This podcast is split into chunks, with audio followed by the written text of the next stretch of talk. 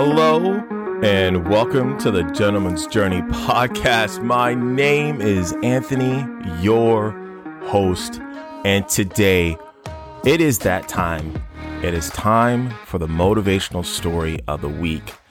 And this one is going to be about Arnold Schwarzenegger and kind of like a small biography about him. I mean, I find him fascinating, um, not only just his story, but you know, really what he's done, you know, coming from nothing and then what he was able to accomplish in his life. So, you know, one of the things I don't think anybody realized about Arnold Schwarzenegger is that, you know, Arnold's father was he was an abusive alcoholic. He, was like a he actually was a Nazi cop. And, you know, one of the things that, you know, when you listen to Arnold's story is that he used to beat Arnold all the time with belts. And what what forced Arnold to do, you know, as an escape for him from the life that he was living at that time, he wa- he would watch action movies. And through those movies, he developed a real love, you know, for America. And, you know, in the back of his mind, he's like, you know, I'd like to go there someday. And you know, when he would think about that, he would really feel that his future really awaited him there, like in America, not where he was currently at. And, you know, as he would say this to his family, his family would ridicule him, especially his father. And, you know, his father wanted him to go the safe route. Since he was a cop, he wanted Arnold to be a cop. But the thing about it is, is as much as he would tell him that, Arnold still kept in the back of his mind that I'm going to America and I'm going to make it. That's where I belong. And as he was thinking about that, he, the only his only way out really was becoming a bodybuilder. That's what he's like, you know this is my only way out, so I'm going to start bodybuilding. So he would do everything he could to train for competitions. And what is so crazy is that when he was training for competitions, he was actually in army basic training. And what do you do? He would escape at night. So think they would do like marching and exercise all day, right? Then at night, he would sneak out and then go to back to the gym and work out for another two to three hours. And there's a couple times that he was that he was found at the gym when he wasn't supposed to, and they actually put him in a military prison for a week. It's crazy. And as he got done with basic training, he made the effort and the and he made the travel over to America. And the craziest thing is he only had two things he said. He said he had a dream and he only had $20 in his pocket when he arrived in America. Think about that. He only had $20 in his pocket and a dream. And one of the things when he was talking about this, uh, this is something that really stuck out to me, is that, you know, he would say that if you really want to turn a vision into reality, you have to give your dream and your vision a hundred percent and never stop believing in your dream. Now, here's the thing when he arrived with that $20 in his pocket, he arrived in California, right? And he was about 21 years old. And he worked for a bricklayer during the day and at night, he would literally sit there and focus on his dream, making it in America, you know, because he's already arrived here. Now it's like, now the next step is me actually making it here. And many of his friends helped him out in his dream. You know, they helped him out by giving him dishes, uh, pillows, because he was so broke. I mean, mind you, this guy only had $20 in his pocket when he came here, right? And he started selling gym equipment and he took whatever leftover money from that and made small investments into real estate. So he knew that he had to have money working for him as he was broke. Think about that. And when he started doing that, he also started taking acting classes because, again, remember, he wanted to be an action movie star. And in his early days, it was a real struggle for him, right? Because of his accent and the way that he talked. And, you know, another thing too, a lot of, you know, you could say uh, staffing, you know, people um, would say that, you know, you're just, you're too big. Like you're just, you're too big and, and, and weird looking. Like, mm. you know, he was, you know, like I said earlier, like his, he had a funny accent.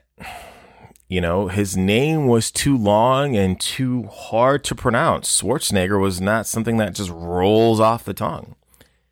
And everywhere he turned, he was told that he had no chance. They constantly think about that. Every day he'd go on, you know, he was a bricklayer and then he was selling gym equipment, then he was taking a little bit of that money and investing in real estate and he was going to these acting gigs and again and again and again and again and again, people's like, nope, you have no chance. Never going to make it. You have no chance. Never going to make it. But here's the thing. He stayed true to himself and his dream. And when he got his big break, he really started making a name for himself. He'd get small role after small role. And then what's really crazy in 1976, so you're talking about what, five, six years after he came here, you know, to the States, he won actually a Golden Globe for a new star of the year. So think about that. Five years of giving up everything, having $20 in his pocket, working as a bricklayer, selling gym equipment, constantly being told no, he just got one little opportunity and he built upon that. He got smaller off the small role. And after that, he started really building a name for himself, right? And with the money that he was making from his side hustle, right? He actually decided, like, you know what? I'm really going to focus on this acting thing full time. And in all honesty, it was a the best decision he's made. As he got one of his biggest role, but it was in a low budget movie. It was um it was in a role that and you're going to this is going to sound familiar that was turned down by Mel Gibson, Tom Selleck, Chevy Chase, and it was almost given to OJ Simpson. But in 1984, right?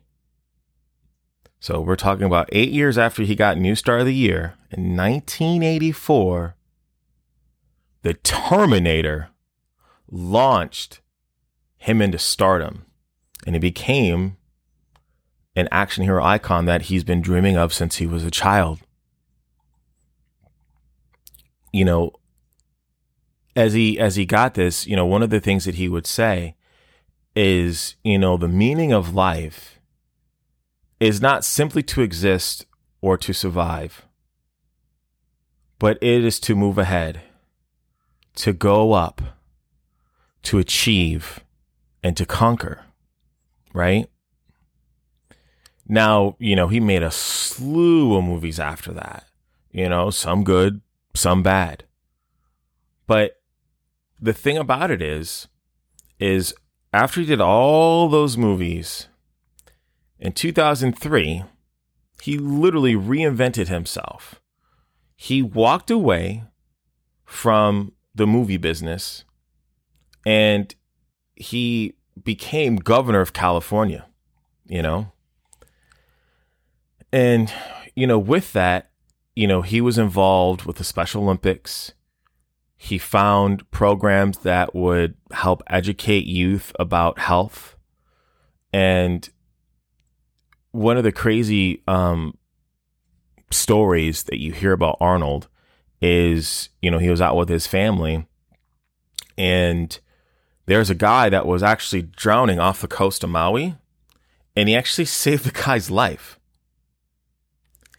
The thing about it is, is when you think about Arnold, you know, you you think about all the movies he's made, all the billions of dollars those movies have made.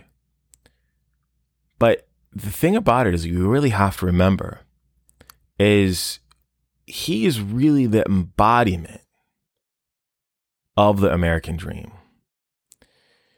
You know, and it really is, and this is something we talk about all the time, it doesn't really matter where you come from. We are the creators of our universe. We're the creators of our reality. And this, you know, to me, really, really, really shows that. You know, and this is um the best quote I think that he has said. Um that really I think to me really aff- affects me the most and this one I'm going to close with with him is your struggles develop your strength. And when you're going through hardships and you decide not to surrender, that is where your true strength comes from.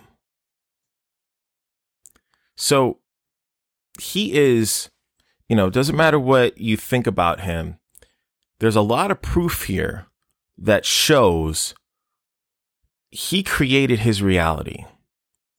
His outside circumstances were dictating otherwise for a very long time. But the key decision here, or the key indicator here, is that he made a decision. He became very clear on what it is that he wanted, and he went after it. Now, this sounds like what? Thoughts, intentions, and actions. You're really going to see that as a common theme throughout these motivational stories is that they became clear in their mind and through them being clear in the mind what they wanted, they intended that and they only acted upon that. And by doing those three things, it changed their whole world. And just let this be a reminder that, you know, if you're struggling right now or you're not in the place that you want to be, take control of your thoughts, take control of your intentions, and take control of your actions. And I promise you, when you get clear on your, you know, your thoughts, you become really clear on that vision, you will intend exactly what it is that you're thinking about and you will act upon that and your world will change. Arnold is great proof of that. So I want to thank you again so very much for listening today. I can't tell you how much I appreciate this. And, you know, if you have questions on this or anything that we talk about on this podcast, never hesitate to reach out to me. Uh, the two best ways are one is via email, and my email is anthony at gentsjourney.com. And then the second way is really through my Instagram. Um, I get DMs all the time and I respond to you pretty quickly. And my Instagram is my gents journey. So again, guys, thank you so, so, so very much for listening today. And just remember this, as we always say, you create your reality. Take care.